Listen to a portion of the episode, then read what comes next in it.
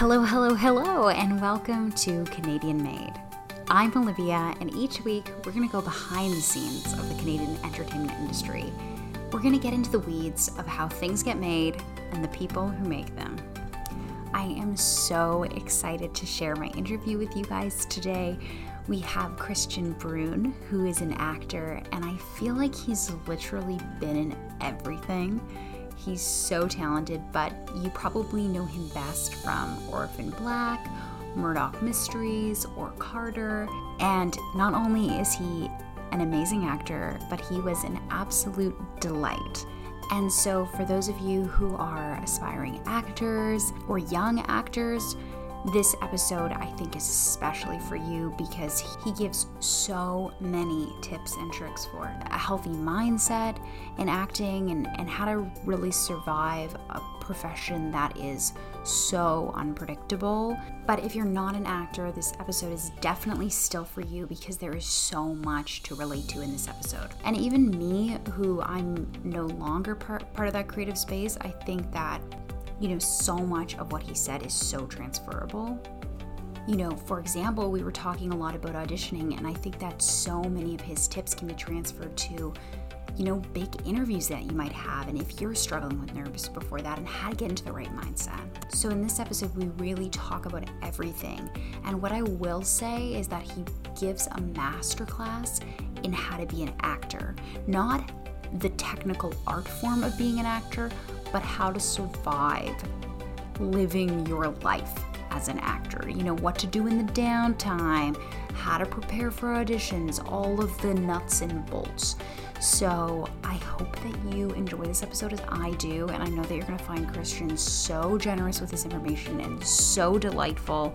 Um, so make sure that you go follow him after the episode so that you can keep up with him because he teases a very exciting next project. So um, without further ado, let's get into it. So I have to tell you a funny story actually about right. you. Oh, because um, my my office, I, I'm I'm a lawyer, and um, we were Canadian Counsel for Ready or Not, and oh, so okay. right at the front of our office, we have this huge poster of um, Ready or Not, and you're right at the bottom with your crossbow. Yeah, with the crossbow. That's right. So I actually see you every day. Every well, day. That's how I keep in touch. whenever uh, whenever I have friends say, "Oh, I saw you on TV" or something like that, my response is always like, "Oh, that's how I keep in touch. That's how I say hi." You can just send them like pictures of yourself in different yeah. movie posters and say, "This is this is me uh, corresponding with you." Yeah. I want to ask you about um, all things acting career, and I really want to get into kind of the weeds of how you sustain such a great career over a couple of decades. thank you. so, um, where did it all begin? How did you get involved? I got into it very late. I was not planning on being an actor, and uh, I was actually going to join the Army. I wanted to be an infantry officer in the Canadian Army. I had gone to military school in the US for high school, uh, Valley Forge Military Academy. So I was there for four years of high school. Strangely enough, I was down there on a music scholarship. I was a trumpet player, and they had an excellent music program where everybody in the regimental band played an instrument and was on uh, was was on scholarship. So my mom and I had found this interesting school with this interesting music program, and my mother's family is many, many, many generations of military and uh, she thought it would be some good discipline for me. I thought it would be kind of fun. I thought it would be like GI Joe every day or something. I, d- I didn't know what to expect, but I was excited. I thought it was going to be like adventurous and it would toughen me up and give me some better grades for uh, university. And I really took to that environment in a strange way no one except my mother knew that I could survive that place. I I would not, if I was my own parent, I would not have sent myself there. D- didn't look like it should work, and it did. It gave me a lot of discipline, and it gave me uh, a, a window into a world that I was interested in. So this was 97, 1997 when I graduated high school. Uh, I went off to Queen's University in Kingston, Ontario with the idea of just getting a degree so I could become an officer in the Canadian Army because you need a, a, university degree. So I started off as a physics major because I was accepted to sciences and I liked physics when I was in high school. quickly learned that that was not for me. I left my first lab in tears because I felt so stupid. And I was just like, I can't do this. I can't do this. So I switched my major to classical studies because uh, I'm a history nerd and I love archaeology. I absolutely love it, partly because of Jurassic Park and Indiana Jones. But you know, those were like very important movies in my in my upbringing. And then one night I was leaving the uh, cafeteria with a friend of mine from residence and we walked through they had a clubs night where all the clubs could have like little booth and you could you know it's first semester of your your first year and you're looking at all the clubs that you can join and uh, there was this one for this crazy comedy show that was done on campus. It was like a uh, in the in the student pubs. It was like this drunken comedy show but it was scripted. It had a live band playing music. Everybody sang. There was cheesy choreography. It took like pop culture references and slammed them together. It had improv uh, improv elements and and it even had like the audience passing beers to actors on stage to try and throw them, and you'd have to like chug a beer and keep going. It was like the wildest show you've you could conceive. And there was a little booth for this club called Queen's Players, and it had like a little video going on with VHS tapes. That's how old I am.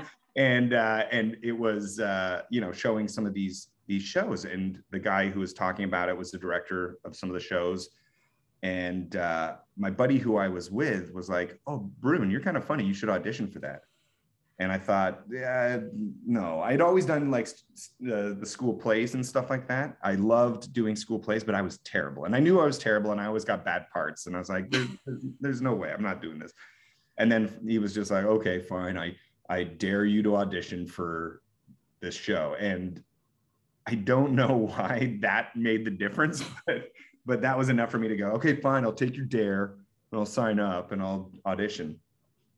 Audition for the show, got in, found out there was a theater department at Queens that I didn't even know you could study theater in university. Nobody had told me this. No, you know, where was my guidance counselor on this?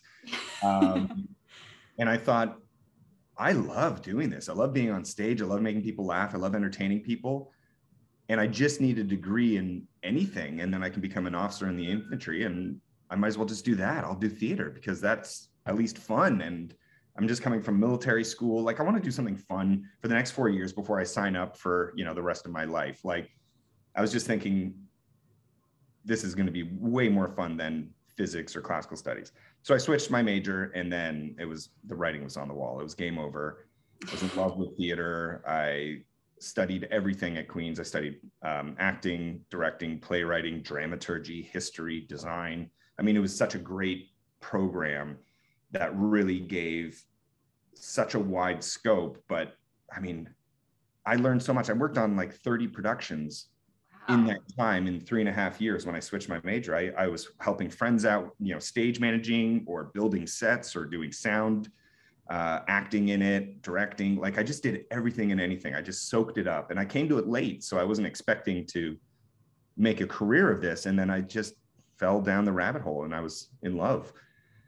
And then it was it was all over, and uh, I realized in my fourth year that I wanted to do this instead, and I wanted to be an actor first and foremost. But I also still wasn't that good, and my my acting teacher uh, in third year was actually very smart to set this seed in my brain. She sat me down one day and she said, I don't think you can be an actor. I think you sh- I think you work well with people and I think you have the right amount of heart to be someone who might be interested in like child psychology or something like that. And I was like, what? And in my head, I was like, fuck you. I be an actor. I'm in acting class. I want to be a fucking actor what's this like psychologist bullshit? I want to like do the thing. So it made me angry. And in my life, anytime someone has told me I can't do something, it makes me angry. And I go and I fucking do it. And I just find a way to do it. So I don't know if she was like reading my vibe on that or or what, but she gave me the motivation to go to theater school afterwards. She said the only way you're going to make it as an actor is if you get better training as an actor in a classical theater uh, conservatory training program. And at first I was like, I'm done with school. Are you kidding me? More school? Forget it. I'm done. And then by the end of fourth year or by the beginning of fourth year, I was like, okay, I got to do this. So I signed up for auditions for theater schools, didn't get into the National Theater School, but I did get into George Brown Theater School, which is kind of where I wanted to go anyways, because it was back home in Toronto and had a very good reputation and had that three year, six days a week, 14 hour day British classical theater conservatory training that I was looking for. And I went to George Brown and fell down that rabbit hole. And that was it. Then I was like launched into theater and ready to go. And uh, it's a weird path into it for sure. And I feel like a late bloomer, you know, becoming an actor. You know, so many people were like in Sears Drama Festival or, you know, whatever in high school, they like were four years ahead of me. So even in, in university, I just felt like the kind of dumb new guy. I'm just like, oh, I don't know who, you know, Brecht is and all these people. Like, who's Chekhov? Like the guy from Star Star Trek? Like, what's going on? But, but uh, then once you got to George Brown, you must have come with an immense amount of life experience already that did probably really help ground you in drama school. Definitely. And I think the, the interesting thing with theater school is we had a class of, we started with 32 and we ended up with 14 graduating because they cut people along the way. It's, it, was, it was a very Whoa. intense program. But half of our class were university graduates and the other half were straight out of high school or had taken a year off and were coming into it.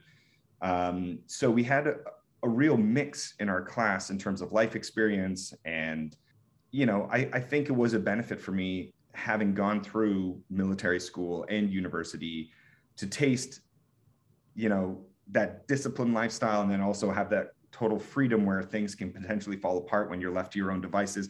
All the learning experiences from those two very different environments really helped me with theater school. And theater school oddly enough reminded me more of military school than studying drama at university yeah it's interesting to hear this you say that because i back in the day before i became a lawyer actually went to drama school in england and mm-hmm I had, I went straight out of university and I was not ready for the intensity of it, I guess I'll say. And mm-hmm. so then when I got to law school, actually, that was that was for me like the second stage of like in a similar way to your experience where you felt a little bit more grounded, a little bit more you know, I had a bit more wherewithal. Nothing could kind of knock you in the same way. Right. I felt like that in law school. So it's kind of it's kind of interesting that I feel like a huge part of my character actually comes from drama school and having gone through that experience in a really positive way. Absolutely. It is a unique experience. And, and I had a lot of classmates who made it through through the three years of theater school. And the second they graduated, they were like, nope, I'm yeah. not doing this anymore. Because it's tough. It's tough on the yeah. soul. It's tough on the psyche and so is the business and and george brown was really good at preparing us for that. I mean they really laid it on thick that uh, you're not going to make any money as a, as a theater artist and it's going to be tough and uh, they really helped thicken the skin for the industry. That's interesting because i was i'm always curious what actors you know what 18 year old kristian thought the industry was going to be like and what your expectations of a career as an actor would be compared to how it's how your journey's turned out? Well i would say i've always done things a little bit more non-conventionally i guess. Uh, part of that is shipping myself off to military school at 13 and um, i guess i was just always ready to put my nose down and do it is the simple answer. I didn't really have any expectations. I've always been the type of person to keep my expectations low so that I'm not disappointed when something doesn't work out. So I know that's a little bit of a nihilist approach to life. And uh, uh, it's something that, you know, I work on being a little bit more optimistic. And generally, I am optimistic. But when it comes to like this business, I know how fickle it is. I've kind of sensed that from the beginning. It's always going to be tough no matter what job you do in this business. You're always going to be stressed out about paychecks about um, job security. You never know when the next job is going to be and that's whether you're an actor a writer a producer director doesn't matter. Everybody crew in this business they all know that this job is going to end and that you need to find another one. You're constantly on the hunt for jobs. And i saw that very early in in my formative years in this career and I just knew that that's how it was going to be, and that's going to be very tough, and that you just got to put your nose down, have faith, work hard, and and I don't mean faith religiously. I just mean faith in your abilities, and you know, people talk about luck being a large part of it, and that is kind of a part of it, but it's I think it's more faith, faith that things are just going to work out, that you're you're going to find a job, that something's going to come around the corner. You know, you just got to keep working hard and be a good person and and perform, like show up ready and do the job. So I've always had that nose to the grindstone mentality, I guess. That's funny. That's actually going to be my next question. What what the most important thing is, whether it's talent, training, or circumstance as an actor? Training mm. is my answer. Any other artist, whether they are a fine artist, whether they are a musician, uh, and any athlete, they train, they practice, they try to better themselves, they try to improve, and especially like if you're if you're a musician, let's say, I'm also a trumpet player. That's what I played down at military school. You got to practice, you got to train, you got to improve your skills, you got to work on being faster, having a stronger arm. sure You are training. That is the gym for a trumpet player. You know, an athlete, you may get to, you know, play in the NHL, but you know, to get there, you have to train on the ice with drills. You have to be in the gym working out constantly. And that never changes. You don't get to the NHL and then you're like, great, now I can relax and just play in the NHL. Like you're going to fall behind. And I think that's exactly the same for anyone in, in any art form, but certainly for actors. Uh, and it's difficult for actors because what we do, our whole body is our instrument and our mind and our experiences, that's our artistry and our you know we bring all that to their to our characters. And we need to learn how to use that properly healthily and regularly and be able to turn it on and off whether it's emotions or you know leave the work in the rehearsal hall or on set and go home and be a normal hopefully human being. Um, that takes training and we don't get to do our job all the time. Like before the job that i'm currently working on i was off for like four five six months and i was pulling my hair out and starting to get those thoughts of like, oh, I'm never going to work again, and you know, imposter syndrome and everything. But it, unfortunately, it was during the pandemic, so there was no real classes, uh, in-person classes, which I prefer to Zoom acting classes. I'm not a big fan of that, but um, the training keeps your muscles in shape keeps you ready to perform when you need to like a, an actor should be in a regular class i mean pandemic aside when the world is kind of more back to normal actors should be in a regular class to better themselves in their abilities but also just keep their mind sharp their muscles engaged the workings of, of what it is to be an actor uh, uh, lubricated and the wheels rolling so that when you do get a gig you're up and running you're you're ready to go and I was so inspired by your COVID routine because I heard that you were doing weekly readings um, with friends over Zoom, and I thought that that was such a fantastic way to not only like keep in touch with people, mm-hmm. but to, like you say, keep your muscles lubricated and yeah, be at the ready. Talking to? How do you know this? I did my research. Yeah, very good job. You're, you're a spy. I knew it. Um, no, it, it's true. I mean, during the pandemic, a group of friends of mine and and myself, we we would just sit down and someone would choose a play and we would read it and we'd hand out parts and we'd read it over Zoom. Now, Zoom, I know we're on it right now, sucks when it comes to you know trying to act through the, the the lens and and trying to read a play when you have characters talking over each other the sound cuts out and if there's a chorus going on like all that doesn't work so it was at times mind numbing and it felt like it took you know an extra half an hour per play to get it out there because of just the technical issues and whatnot. But it was so important to a lot of us to just keep reading plays keep reading lines keep trying to even feel emotion and express it through zoom. Like it was important for a lot of us to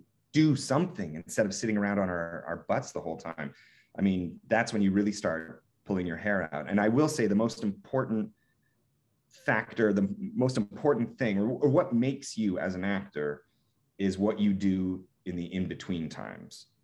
Uh, if you sit around doing nothing, then you're going to get nothing out of it. You really need to focus on training. You need to keep yourself sharp. You need to keep your mind going. You need to work on your mental health. You need to work on your physical health. You need to find other art forms to work on and you have to live a full life. You can't just sit around being an actor. Actors are supposed to represent life accurately naturalistically. We're supposed to you know explore all aspects of, of humanity and, and put that on screen or on stage. So if you're not out there seeing the world and living a life and traveling and meeting people of different cultures and, and experiencing hardship and, you know, really experiencing life to its fullest, then you're not going to be that much of an actor. That's why I always liked even like the, the, the people who came to theater school who had finished high school but had taken a year to travel uh, or even like work a full-time job just to get that life experience that's so important because all of that is infused into our plays into our stories into our scripts and we have to represent that accurately so getting as much life experience living a really full interesting life is is important i think it's really good advice and and not just for actors too but for all types of creatives and anyone who works that kind of stop start job situation and that tends to be people in the creative industry. But it's such good advice. It's i actually i wish that someone had told me that a long time ago. Oh. Can you talk about what your first big break was whether that was you know your first job in the industry or getting your an agent or you know how did you make the bridge between graduating drama school and actually working there's a few little milestones that i hit that I look at fondly. One of the reasons why you go to a theater school, a, a, reputable one, is that you get to work with current theater artists and people who are in the business as opposed to people who didn't make it or and just are just like bitter professors or something like that. Um, so we had directors coming in to work with us who were professional directors out in the theater world in Toronto and around Canada. And so one of those directors who had directed us in first year in our Shakespeare workshop was Joe Ziegler who uh, is a fantastic director and he directs a lot of Shakespeare. Uh, works a lot. He's one of the founding members of Soulpepper Theater Company. He got a few of us that he noticed in theater school. He got a bunch of us to audition for the young company at Soulpepper, and that was like my first job out of theater school. Was very lucky, you know, just doing like little bit parts, filling in here and there on some plays with Soulpepper for a couple summers, and also taking all of their like Chekhov workshops and and I mean, you're really at the bottom of the barrel, and uh, you felt like it sometimes. I'll be honest, and uh, it, it, wasn't easy, but it was also really wonderful to be be surrounded by some amazing theater artists, and to get your introduction to the theater industry. Also, like a lot of do's and do nots that you witness. Um, uh, that company has had some some tough times and some scandals in the last couple of years. So I was there to witness some of that and it gives you a real formative view on how the industry works and how it shouldn't work and how it can work better uh, but that was like such an incredible formative experience i really enjoyed my time there and having Soulpepper on my theater uh, resume i think really helped open the door for uh, other you know at least auditions and and other theater artists who were interested in in what i was bringing to the stage but for the most part i would also work on creating plays with my friends and self-producing. Like I was always big on on producing, you know, very independent, very very small stuff because that's where the real heart is. I still like to do that. I still like working in indie film and and really low budget stuff, much to the chagrin of my agents and manager. Uh, but I, you know, I really like working with up and coming artists. And there's so much heart in that stuff, but you also got to pay your bills. So I, I mixed it up with like sort of bigger stage productions and also very small, like performing in a garage for 50 people, you know, sort of very, very, very, very, very independent productions with no budget. Um, and I loved it, but I also didn't feel like it was sustainable. I'm also a citizen of Finland, part of the uh, EU, and I wanted to live in Europe. So I decided before things got too further on in my career, I wanted to live in Europe for a little bit, for an unspecified amount of time. So I packed up everything, threw it in storage, uh, booked a flight to Berlin, and I moved to Berlin uh, with nowhere to stay, didn't speak the language, didn't know any friends there. And I just kind of showed up and was like, okay, make it work. Let's go. Like I kind of tested myself.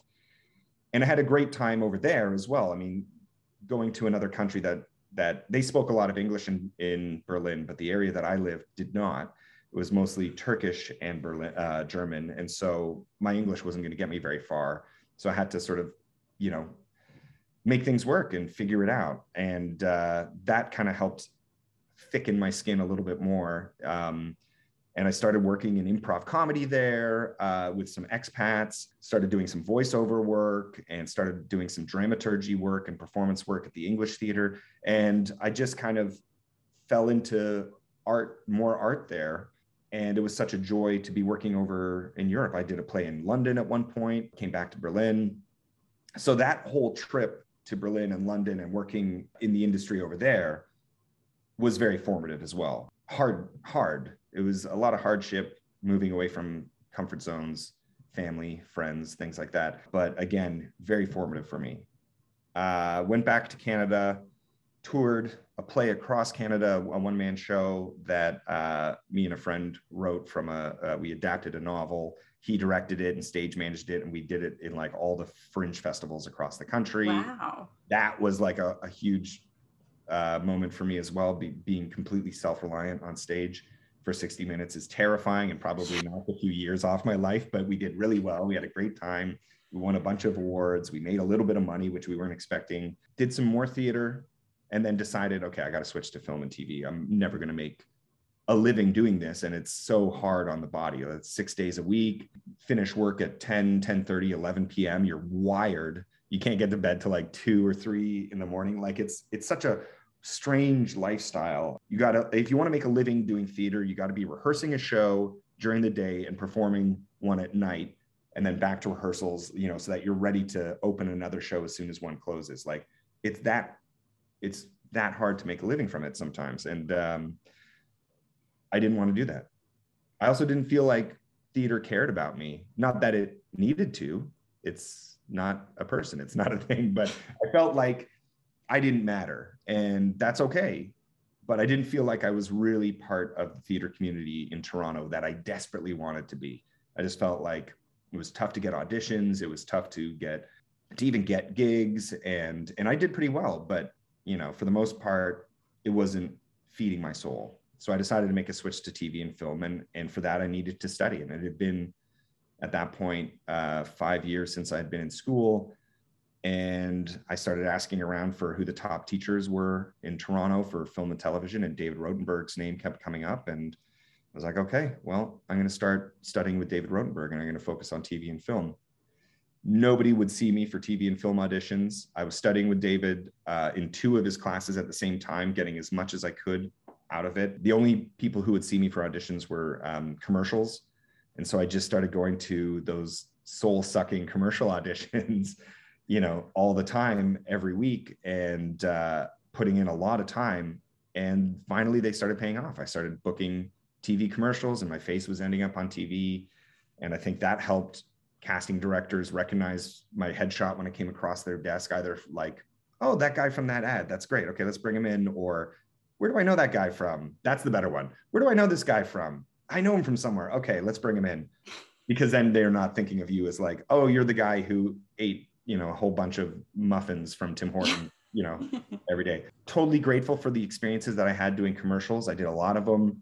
They helped pay for my training, gave me the ability to not have to worry about having a Joe job. And they're, I mean, some of the best money I've made in my career is like way back in the day doing commercials because they can be that lucrative, except the problem is it takes so much to finally book one. I mean, you have to do so many auditions. It's like a cattle call. You got to figure out how it works, how to do 30 second stories or 30 second copy, how to put a button on the end that makes them go, oh, who's that? Let's hire them. That was a really interesting learning experience. Teaches you technical acting on on camera. So hit your mark on this line, hold the product up on this line, rotate it, and then on this line you're going to hit this mark, but then you're going to hold up the bag of this and you're going to say the line, but make sure you punch the product on this. Like they just overload you with direction and technical movements. It's the best technical training you can get for on camera. So I always encourage new actors to go out for commercials and to try and book as many as possible. It really gave me uh, so much on-set training that you don't get in the class, all that technical stuff, and it helped pay for my training to work on my acting. And so eventually, when I got TV and film auditions, um, I was able to deliver, hopefully, and get hired that's like I just took you like on a long answer for all these little milestones. No. They, they they're all very distinct for me. Like they were all steps that I took to get to where I am now. Yeah, and it's interesting because I think that it, it does have a feeling, even me listening to it, that but for one of those experiences, you might not have been able to get to the next milestone. Like they Absolutely. were all stepping stones that were really important in your journey. I have to zone into auditioning because I think that auditioning is one of the biggest hurdles. And, uh, you know, I have friends that are so talented and just completely fall apart in auditions because it's it's different than acting i mean different than performing because it, it feels and it can feel really high stakes. So i'm curious how you manage auditioning if if it's something that you've always been good at if it's something that you have you had to really train yourself mentally for or or how you approach it. I hate audition i am terrible at auditions. I am so fucking nervous in auditions to the point where i think it can scuttle me um, and yet I have a career. So that, so thank God for that. Tells me a couple things. Tells me I got to work on my anxiousness more, um, uh, which is something that I do if it's a big audition and I'm super nervous. I, you know, you got to meditate, you got to breathe, you got to stretch, you got to do whatever it does. You know, like go for a run, get into and out of your body, and like get breathing, get moving, whatever it is to shake off the nerves. You got to do that. Or what seems to be very useful for me is I find a way to channel the nerves into whatever the scene requires. If it's a tense scene, and so many audition scenes are ten, tense with emotion or situation, because that's like a heightened moment that they want to see in the audition, a specific thing that they're going to be filming that they need to see that you can deliver on. So usually you have a very tense uh, scene in your auditions. So I just channel my nerves into that. I use my nerves to you know, either uh, uh, ignite the state of being that I require, or just to put it into my body so that it's there physically as well as you know internally. Um, but I hate them. I really hate them. I never feel prepared enough. Um, obviously, it's more than just memorizing lines. You got to do work, but you don't. You can't do too much work because you want to be able to be adjusted by the director if they're going to adjust you or the casting director and you also have to dance. You got to listen. You the, the the thing i always remind myself of about auditions is it will never go the way you plan. You can plan an audition as much as you want. It's not going to come out that way because you're preparing it on your own or you're preparing it with a friend and your friend is reading the lines to you. They can read it as flat as they like. Nobody knows what the reader is going to do when you're in the room. So you can only prepare so much. You should be as off book as possible for a first audition, but keep the script in your hand. Always keep the script in your hand because it's there as a reference in case you drop a line. You don't have to freak out if you drop a line. You can just pause, find it, say it, continue. Don't get too, you know, in your head about it. And sometimes you do. Um, but holding the script in your hand also lowers the expectations of the people in the room. And that helps you out a lot for a first audition only. First audition only. Your job in a first audition is to get a call back. That's all you're trying to do. So you got to like take little bits of pressure off yourself to help focus what your goal is to do. My my goal with a first audition is to get them interested in me, to want to see me again. So if it's just the casting director seeing you, I want them to send my tape to the director and producers and for them to say, "Oh, let's bring them in the room. Let's maybe adjust things here and there." But we want to see this guy. We want to talk to him in person. First audition, goal, get a call back. That's it. If you book the role from our first audition, even better. Um, and come prepared with all your choices made. You know what you want out of the scene, you know what you're doing, and certainly you know what you're saying. But do not expect it to go the way you plan. As soon as a reader starts reading lines to you, it's a different person. And if you're really acting, then it's going to come out differently because you're being thrown things from a different voice, a different timbre, a different pace. It's not going to be the same pace you rehearse. So you can't let that throw you. And, and for a while, auditions would throw me because I'd be like, that wasn't, that's not what I planned. I swear to God, I was prepared and it, it came out so different. It's going to come out different. It's going to be different. That's the beauty of acting. You put, you could be one actor in a two person scene. It's going to be a different scene with every different actor that you do it with. So expect it to be different when you get in the room you're also going to have more people than you expected or less people or there'll be a sound that throws you you can't You can't let that stuff throw you. And that's why I believe improv training is one of the best things in performing improv is one of the best skills that an actor can go through. It'll teach you to roll with the punches, to think on your feet, uh, to solve problems that are popping up as you go. Um, you got to really like sit down and meditate on what's going to happen or what can happen in the room, and then you got to release it. But yeah, I hate auditioning. I, I, really am a bundle of nerves. Like I, I get so nervous. And I thought that would be something that goes away with experience. And certainly yeah. when I'm auditioning regularly, the nerves go away. Like when you have so many, if you're lucky enough to get into that pocket of time where you're like, oh my God, I've got all these auditions and I can barely keep up, that's the sweet spot because you're just putting lines in, getting them out, making room for the next ones, and you're just kind of in a mode. That's kind of like what pilot season used to be like in LA. And there are pockets of that in Canada as well.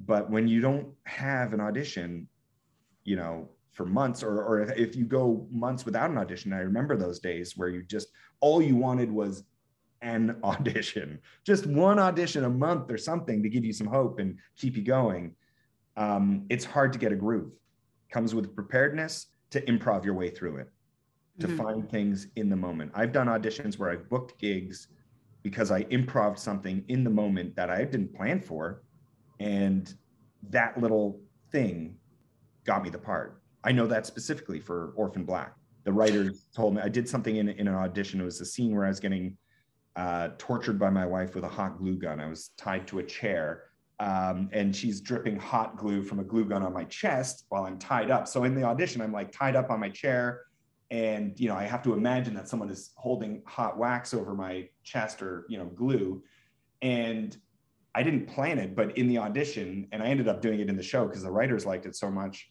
the first drop that like lands on my chest and is burning my chest I, I start screaming and then I start trying to blow it out like it's a, a flame, like I started, or like cool it like you would cool hot tea. So I'm going like, ah, and I'm like blowing on it to try and cool it down. I didn't plan on that. I don't know where that came from, uh, but I booked the role off that one audition. And when I met the writers uh, for my first time going for a fitting and being on set, they were all laughing so hard about that moment in the audition. And I think that was like something that they saw that they're like, that's it. That's the guy. That's something about that. So improv, great training. Bring it into your audition. Come up with bits. Don't come up with bits, but let them come out naturally. And read the room. Learn to read the room. That's awesome. So These are the I, longest answers in the world. I'm sorry. No, they're honestly so good. And I hope that people who are either aspiring actors or, you know, emerging young talent are listening to this and really heeding your advice because I think it's so good. And I like I just remember myself being, you know, a 20 year old struggling in the world. And I, I would have benefited so much by your perspective. So I think that I hope that people are really I, and I hope it's helpful that they hear that it's okay to be nervous yeah. Like I am still nervous when I audition. And the world of auditioning has changed as well. Like now eh, there's self tapes and we do everything on self tape. And it's going to be like that for at least first auditions for a long time, if not forever. Your first audition will now be on self tape. I love that because it really gives you a little bit more time if you have a patient friend to help you out to really craft the perfect audition and send it in. It should be still authentically you, but you just get extra takes and uh, the danger is you're not as prepared and you're you don't have that fire and that energy in you that you get with the mm-hmm. nerves of being in person when you know you have to be in person you are so much better prepared i find i am i should say so much more prepared than i am for self tape because self tape i'm like okay let's find it let's let's do this let's try and get the excitement up but you don't have that those nerves to give you that sharpened edge that allows for some really interesting stuff to come out um, so it's a give and take. Auditions suck. They are they don't make sense when you think about them. They're not acting. They're just solely focused on you, as opposed to you and a scene partner dancing and doing the do. But that comes later in callbacks and and chemistry reads and things like that. That's when you got to bring that stuff out. But self tapes, you know, have a laissez faire. They can have a laissez fairness to them that you don't want you want to have that edge. So it's kind of grass is always greener on the other side. But You got to find what works for you and make sure that more than anything else, this other big lesson that I, I learned over the years was reading a character breakdown just gives you a little bit of information. Don't let that dictate your performance and your characterization. You don't have to play character. Character is infused in the writing. It's already in the minds of the people casting it because they know that character. That character is a nerd. So you don't have to be like, I'm a nerd. You know, like you don't have to change your voice. You don't have to change your person. Maybe put on a pair of glasses. That's the only thing you need to do. And all of a sudden people are like, oh yeah, he's a nerd. He's wearing glasses. Like find some small costume thing that will do half the job for you because you'll find that happens when you get on set anyways when you book the damn role that the costume will inform so much of the character how it moves how it uh, um, um, just is perceived and you don't have to do much to characterize. The most important thing you have to do in an audition is bring yourself to that role. You can do you better than anyone else. You can't do and when they I hate it when they say like a Jake Gyllenhaal type in the in the description or whatever the actor is. Don't go into that audition and be like I'm gonna do my best Jake Gyllenhaal. I don't know if that's Jake Gyllenhaal. Jake Gyllenhaal. Like that will just scuttle your performance you are what's so perfect and unique about you just be you nobody can do you like you that's it your job is to bring you yourself and your personality and your experiences. So don't try and cover it up, cover it up by playing a character or trying to emulate an actor or an archetype. Just be you. Keep it simple, but just be you. That's great advice. So if I can ask one kind of like last big question. Can you tell me your Hollywood heartbreak moment? So the mo- a moment that you were you felt like you were so close to something and you were really disappointed and then juxtapose that with your hollywood hit moment the moment that you thought oh wow i'm really doing it. I'm really an actor. I'm i'm successful. The year was 2021 um, this summer i auditioned for a pilot for a big network this was i was in bc at the time uh, but i'm still la based i was just up there for work and to escape during the pandemic and um, uh, so I auditioned for a big pilot for uh, a big network, and that was like on a Wednesday. The audition comes in. I sent the audition in Friday morning. Uh, it was due Friday end of day. By Thursday, my agent was like, "Hey, can you get that to us ASAP? They're casting it this weekend, and uh, they're they're they're interested, or like they like your vibe or something like that. I was like, oh, oh, okay, okay. So I like taped it Friday morning and I sent it in. And I was like, okay, well, we'll see what happens. Saturday morning, I was out on a walk uh, with my good friends, Matt Baram and Naomi Snieckus, who I've worked with many times before and are fantastic performers. We were walking around the seawall in Vancouver because they were in town. And I get an email from my agent being like, I need your US visa papers ASAP. I was like, oh, oh, okay. So with like no reception, like around the seawall or very low, I had to like go onto Dropbox, like find my, you know, US visa exception papers, uh, uh, send them in, like email them. I'm like, what the hell's going on? I think maybe I've got a callback or something, or they're interested in me. I don't know. And then over the next couple days, they were like, that day and Sunday, we were like, boom, negotiating a six year contract on this pilot uh, for you know more money than I've ever seen in my career, like like good money in US dollars. I'm just like, what is going on? Like what, what, what? And it's just a pilot. And the key with a pilot is don't get your hopes up ever, ever, ever, ever. Even if you book it, even if you fill the damn film the damn thing, don't get your hopes up. Just just try and stay calm. But I was just like, what the hell's going on? This is a six-year contract. And they're like, you have a network test Monday morning at, on Zoom at 9 a.m., like straight up. You're the first one they're seeing for this role. They're seeing a few people, they're negotiating. And they were like, it was a weekend, and we were negotiating the whole weekend um, for this network test on Monday morning for an audition that I put in Friday morning. That weekend was absolutely fucking nuts. It was an emotional roller coaster. And then I had this this the biggest audition of my career Monday morning at 9 a.m for the biggest opportunity of my career. And uh, I mean, talk about pressure. You sign when you go in for a pilot network test, you sign your contract for X number of years for X number of dollars. You know what you're going to be making for the next six years if this thing is a hit, if this thing is a hit. Um, so it's insane pressure. It's fucking insane pressure. Um, and so the audition came and it went really well. I was really happy with it. Um, the casting director was great. The showrunner was great. They were super happy. They're fans of Orphan Black, which was like, wow, okay, great, thank you. That's you know, I already have someone in my corner. This feels great. Uh, and then we sat around for the next two days, two and a half days, waiting to hear back for their their answer.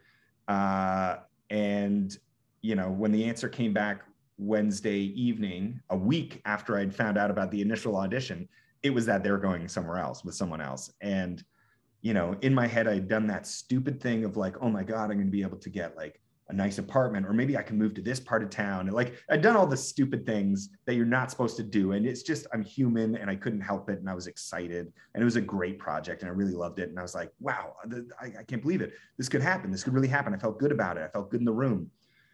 Didn't get it. It was a real whirlwind of a week.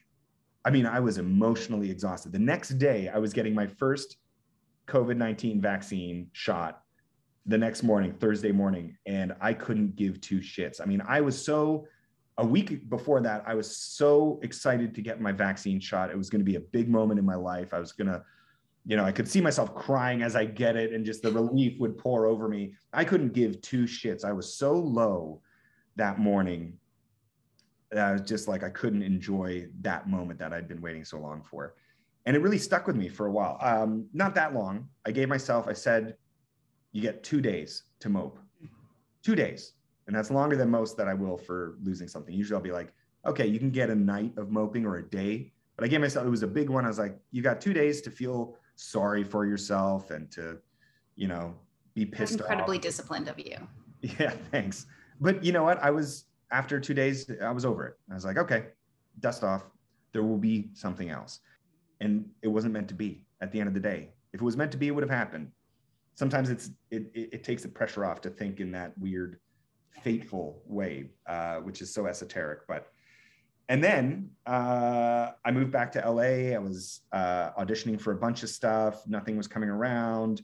Uh, and I had auditioned a bunch since then, and I was starting to get a little disillusioned, and I was starting to feel like, you know, maybe uh, the rest of the year is going to be a bit of a write-off and it's going to be time to like start tightening up the finances and, and really you know making sure that i'm protected on that angle i was looking for a new apartment in la uh, while auditioning for stuff i auditioned for a pro uh, for a role on a show a month before and i loved the material i loved the scripts i loved the pacing i had the exact same reaction reading the scenes from that as I did for Ready or Not, where I was like, I know exactly what they're going for. I know the exact tone of this show, and I really fucking dig it.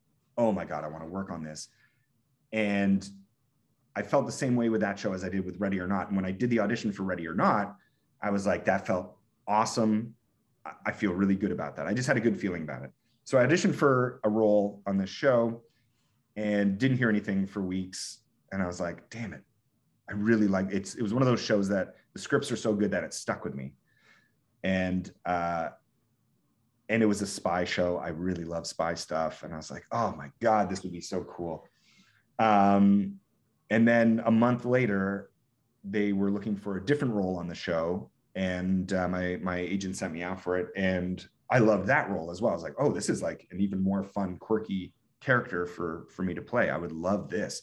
So I did the audition, and my friend who I was auditioning with um, was like, "That you're gonna get this. This is good. You're gonna get this. This feels like weirdly like in the pocket. It's good." And I was like, "I think it feels good. I think it feels like it feels really good." And so we sent it off, and I hounded. And I don't do this. I usually send it and forget it. But I hounded my agents and my managers. I'm like, "Follow up, follow up. Have they said anything? What do they think? Did they like the tape? Follow up, follow up." And they were like, yeah, they're interested. They really, really like it. And even when I sent the tape, my my agent was like, this is really good. Oh, this is like really good. Like everything along the way felt right about it. And and we waited and they negotiated and they were coming up with the casting and they were figuring all that stuff out. It took a long time. And then finally I booked it. and it's the series that I'm working on right now. It's a new Netflix series uh, about lawyers at the CIA. It's it's so good. It's so interesting. It's so funny. It's dark. It's everything that I love about uh, spycraft from a different perspective. Like we've never really heard of lawyers at the CIA trying to deal with the the dumb things that spies do or that they're about to do that you're trying to explain is not legal and they cannot do it. It's it's a fascinating show. It's great and I love espionage and it's based in far more reality than you would expect. Um, it's very cool. And so, you know, these two shows, uh, the ups and the downs, I mean, that all happened within the space of a few months, uh, two, three months basically of this year. Wow, I'm so glad that you picked two that were so close together because I yeah. think it really is a, such a good portrait of the life of an actor. It's heartbreaking, it's exciting, it's so scary at times, like when you're worrying about paying bills and even like I'm a workaholic and I chose the worst industry, the worst job in the world to be a workaholic over.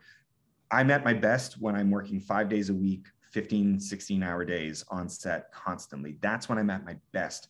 I'm relaxed, I'm open, I'm doing it. I'm like, you know, I'm just like a vessel of lines and then I, you know, pour out the lines and put new ones in. Like that's when I'm happiest and that's is, is when I'm busiest. An actor is not the best thing to be a, a workaholic with because you have a lot of time to yourself. And that's why I say it's what you do in the in between times that really, really makes the job for you because that's going to be the majority of your time. Even when you book a job, this job is for three or four months. Then I'm potentially off for eight months. If it comes back for another season, great. I hope it does. Um, but you know, I got to find work for in between that. I don't want to sit around doing nothing. Are you kidding me? It's just an emotional roller coaster, this job. It is not the clock in at nine o'clock, clock out at five o'clock Absolutely kind of situation. Not. And you know what? Yeah. I, have done desk jobs before and I know it's just not for me. Can't do it. Mm. I, I, I hated it. Absolutely hated it. So I'm glad I had that experience to know that yeah. it was not for me. Have you shot this untitled uh, spy series yet, or when can we expect it to come out? we are shooting it right now. I'm in Montreal until mid February. Oh, it's shooting in Montreal. Oh, yes, it is. Oh, that yeah. makes it even better. Oh, yeah, exactly. wonderful. I mean, getting to go to Montreal to work on a show is like so heavenly. But yeah, so I don't know when it would come out. Maybe, maybe uh, summer or or in the fall. Yeah. I'm not sure, but we'll see. I can't wait for people to see it. We're I'm excited. Good. The scripts are so nutty and so great. I, I can't wait to see how it all turns out. Well, and you're you're such a personable, smart, articulate actor, oh, and so I hope that you know people have fallen in love with you over the course of this interview, and of course in your work. And so I'm sure that they have, and that they're going to want to keep up with you. So where can uh, where can they do that? Uh, first of all, I'm blushing, and I don't think the audience can tell that on the podcast, but I am blushing. Thank you. Uh, I, am on social media. I'm on Twitter and and uh, Instagram, and I think TikTok. My niece made me get TikTok. Uh, yeah, I've recorded a couple dumb videos on that. It's at Mr. Kristian Bruun. So Mr. K R I S T I A N B R U U N um, that's kind of the best place to find me making dumb uh, jokes on Twitter and posting, you know, dumb photos of myself and my adventures. any are there any other projects you need to plug that yeah, are coming out I, in the near future? I did a really really cool uh, indie Canadian um, film in Nunavut. It was a sci-fi alien film set Ooh. in set in Nunavut uh, called Slashback. I don't know when that's coming out, but that's in post production they should be i think they're actually having uh, i think it's right now out to a bunch of festivals really really cool film with uh, an inuit filmmaker and uh, it's just it's such a it's a cool story it's a sci-fi alien film from an inuit perspective with four young uh, inuit leads it's it's really cool it's really exciting it's such a cool take it's basically four inuit teenage girls uh, have to defend their hometown from an alien who crash lands in the Arctic. And they have to defend their and like defeat this alien using the horror film knowledge that they have. It's a cool concept.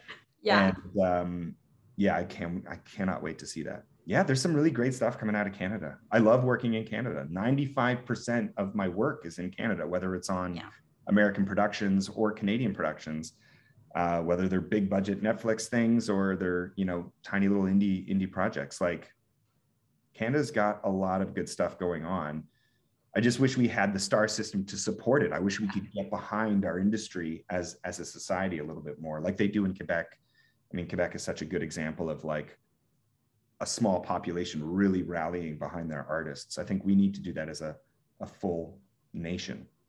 I completely agree. I think it's it's one of the only flaws in our system because the talent is here, you know, the the good work is here and we just need to get excited about what we're doing in Canada. I it, there are some hidden gems here and I just completely agree. We have to get excited about our own content because I mean it's it's also good for the economy to have the productions it's that we a lot of have. jobs. Like yeah, people don't exactly. realize how many jobs are created from this industry. Yeah. It is massive, and even more so during the pandemic because a lot of oh. stuff can't get produced in the states because the pandemic has raged out of control, and that's why you know keeping an eye on the numbers of you know COVID uh, infections is is important, and keeping COVID off of sets so that they don't shut yeah. down is important. We test so much on set. I mean, when you're working, it's three times a, a week, and you know and when you're not working that week it's still once a week to just to maintain that you're you know you're doing all right. So it's expensive and there's a lot of protocols but it's creating so many jobs in canada right now and even when there isn't a pandemic it's a really important part of our economic fabric in canada and, and I think it's it's funny too because people say to me like entertainment why does entertainment matter and it's and it's for that reason not only because we're telling stories that honestly I think matter a lot yeah. but it, there is an economic component to it that I think often gets missed in the conversation and gets a little forgotten but True. It's important. The work, the entertainment industry is important. Absolutely. And the work that's being created in Canada is no longer just for Canada. I mean, that used to be the case yeah. 15 years ago, uh, even 10 years ago. Like you know, when when Orphan Black was just starting, you know, Canadian TV wasn't necessarily selling around the world. People weren't buying it, and then we just hit we just hit our stride where we we're producing. It's a bit technology being affordable and like being able to we're not shooting on film we're shooting on really good digital cameras and they're getting better and better and better and as long as you have good lenses and people who know what to do with them you've got good actors and writers and editors you know you can create something very special for less money and that was canada's that was what held canada back for so long was just a lack of budgets. But now that technology has caught up to our budget level we can create really good stuff for less. And we do. And then all of a sudden the world wants to buy it and is interested in it. So we're at this time in our industry where you know canada is is really quite important on the world stage in terms of of being a place where we can foster new artists, um, but also where we can actually grow production. And you see new studios being built all the time by Netflix, Amazon. Like people are are are building studios all over the place. CBS.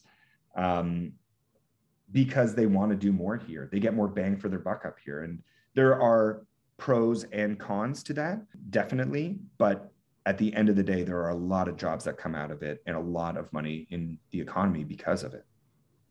Absolutely. Thank you so much for coming on. I found this was honestly one of my favorite interviews that I've done. You're so um, generous with your information because not everyone wants to give the secrets away to the kingdom, and so no, give them, I, give them away. Yeah, I completely agree. I people told me all this stuff when I was yeah. starting out in theater school, so I hope that if there are any young actors who are listening to this, that this helps, and that I hope so too. You know, uh, if you have questions about the business, send them to me on you know Twitter or something like that. I'm happy to answer them. Thank you so much for listening. Don't forget to rate and review our show on Apple Podcasts. And until then, we will see you next Wednesday.